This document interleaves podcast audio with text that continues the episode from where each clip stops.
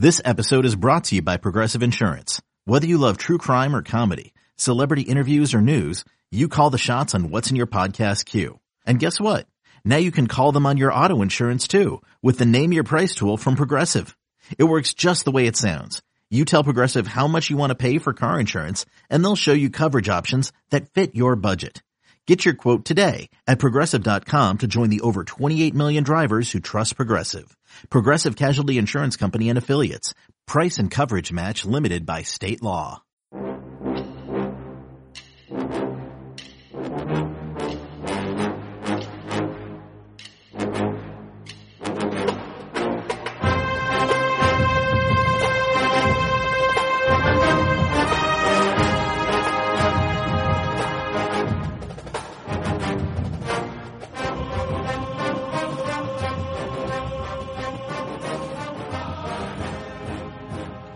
Good morning, Bucknutters. Welcome to the Bucknuts Morning Five here on Monday, August 26th, 2019. I am Dave Biddle. Very happy to be joined by Steve Helwagen. Game week has arrived, Bucknutters. The Buckeyes kick off their season in just five days against visiting Florida Atlantic. Ohio State is favored by 27 and a half points. Steve, it's obviously always very exciting when a new season of Buckeye football is upon us. This year might have even more buzz than usual with it being Ryan Day's first season as head coach first season as full-time head coach, I should say. Justin Fields taking over at quarterback, the revamped defense with four new coaches on the defensive side of the ball. The excitement is palpable, my friend. No question about it, Dave. Ohio State four touchdown favorite uh, as they take on Florida Atlantic. Uh, you know, Lane Kiffin is the head coach down there, and and the idea is obviously that uh, they're going to recruit South Florida pretty heavily, guys that don't go to Central Florida, Florida, Florida State, Miami, they're going to have a good chance to get some of those second level guys who are still great athletes. So I think that you look at it and just have to assume that they're going to put some pressure on Ohio State's defense in terms of being able to make some plays here and there. And yet, I think that uh, most people believe Ohio State's going to have uh, little issue with Florida Atlantic.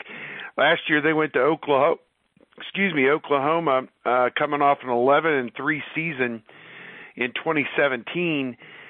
Uh, they were a three touchdown underdog in that game, as I have my handy dandy Phil uh, Steele right here, and they lost that game 63 to 14 uh, against number seven Oklahoma. They also played uh, UCF Central Florida in Orlando and uh, lost that game 56 to 36. So they put up 36 points against UCF who uh, a lot of people, I mean, that was the best team outside the Power Five and has been for a couple of years now. So, at any rate, uh, you know, I think that you're going to see uh, them, as I say, put some stress on Ohio State's defense, but I just think the depth, the size, the athleticism of Ohio State's going to be too much.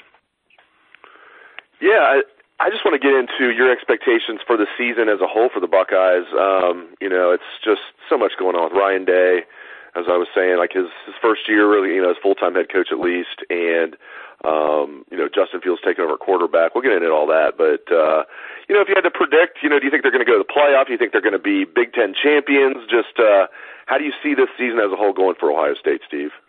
Yeah, I put them at 11 and one regular season, and uh, you know the last two years they've lost a game when they've gone on the road to play a, a West team in a crossover game, Iowa in 2017 and Purdue in 2018 and the same thing could happen this year with Nebraska if if we believe all the hype that Nebraska is going to surge back up and and be a quality uh, team. They've got a great schedule. Uh, they play Iowa, Northwestern, and Wisconsin all at home, and those are the other top schools in the West Division with themselves plus Ohio State. They don't have to play Michigan in a crossover. So Nebraska is poised, you know, if they just win their home games, win the games they're supposed to win, they could win 10 or 11 games this year and, and win the West uh, division.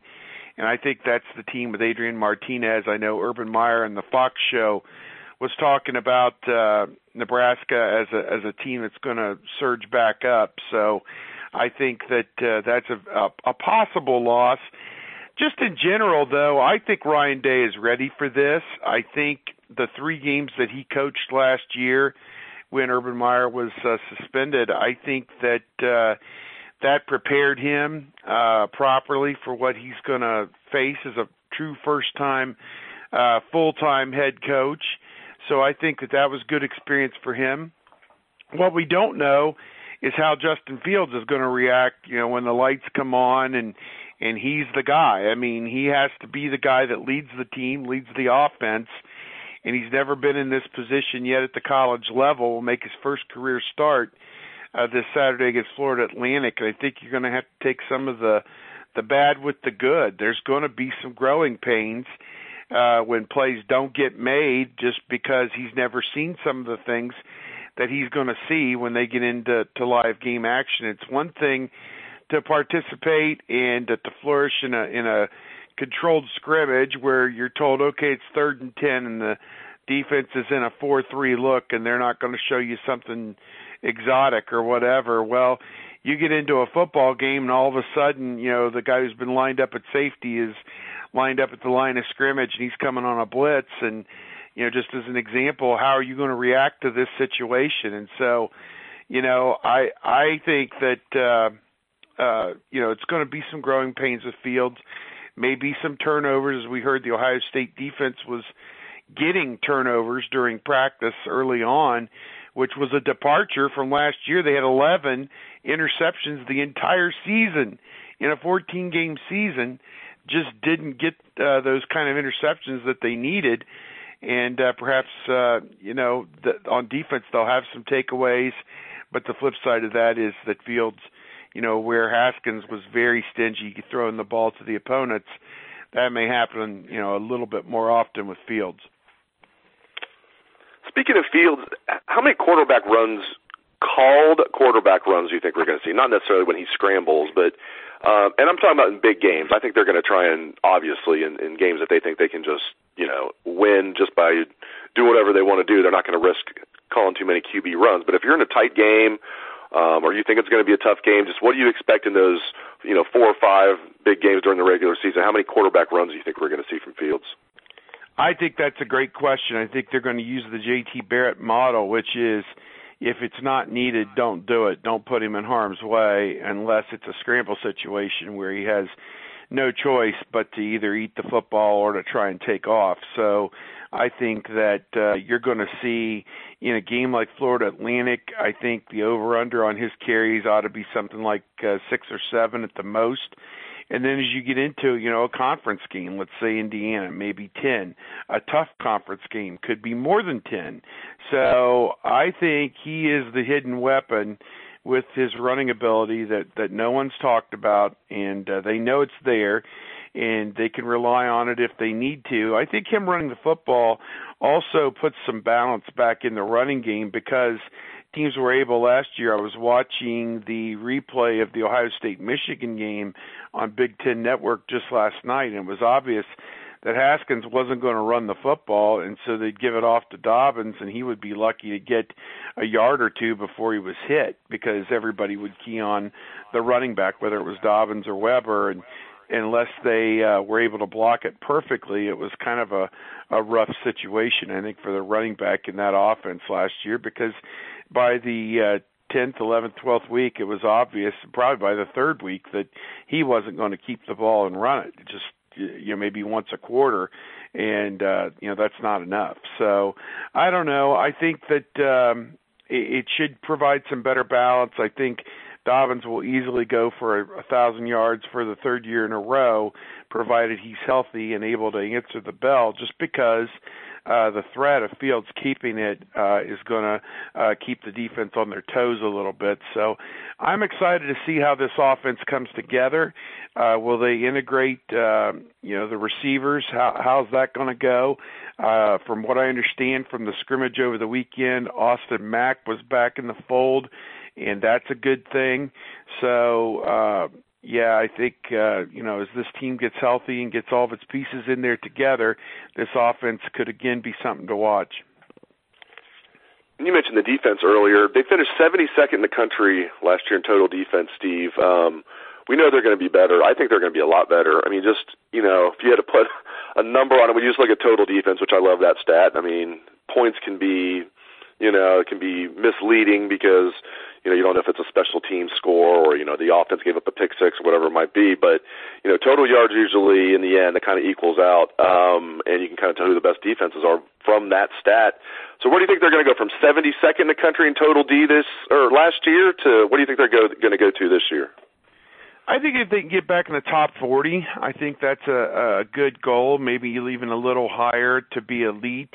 Um, I'm looking again at my handy dandy Phil Steele, and uh, the last five years, uh, in 2014, they when they won the national championship, they gave up on average 342 yards per game, and then the next three years were 311, 297, and 301. So they were right around 300 yards in all three of those seasons when they had great defenses 15 16 and 17 i mean just out of this world fabulous and they were under 20 points a game in uh, each of those seasons uh, even down as low as 15.1 in 2015 uh, when you had the uh, the Joey Bosa swan song and a lot of the other guys you know on that defense like Lee and and uh, Perry and you know so many of those other guys. Last year Dave it jumped all the way up to 403 yards and 25 points per game. 25.5 to be uh, uh, accurate.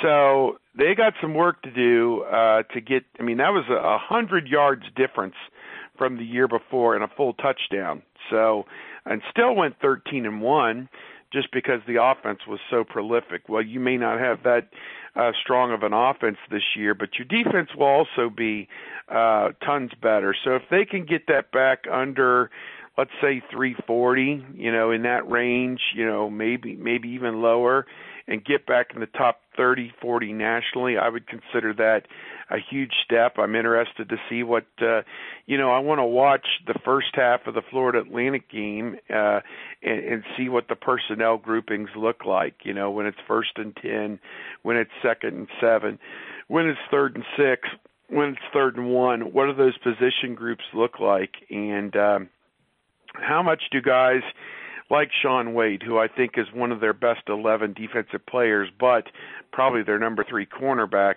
How much do uh, guys like him play? I mean, to be honest with you, there's a lot of people out there that put him ahead of Arnette, perhaps, but at any rate, Arnette's going to play. So, um, you know, I don't know. It, it's going to be fun.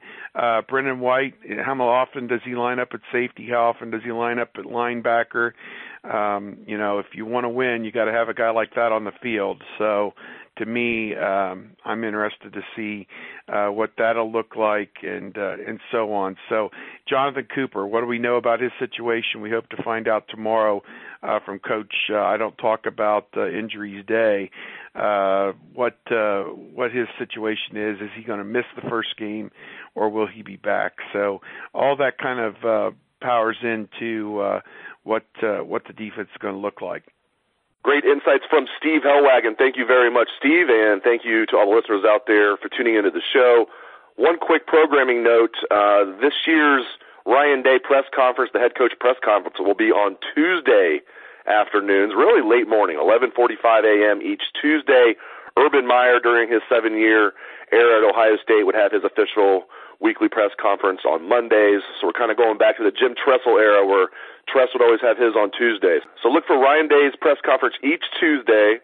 11:45 a.m. and after that we're going to get two assistant coaches per week.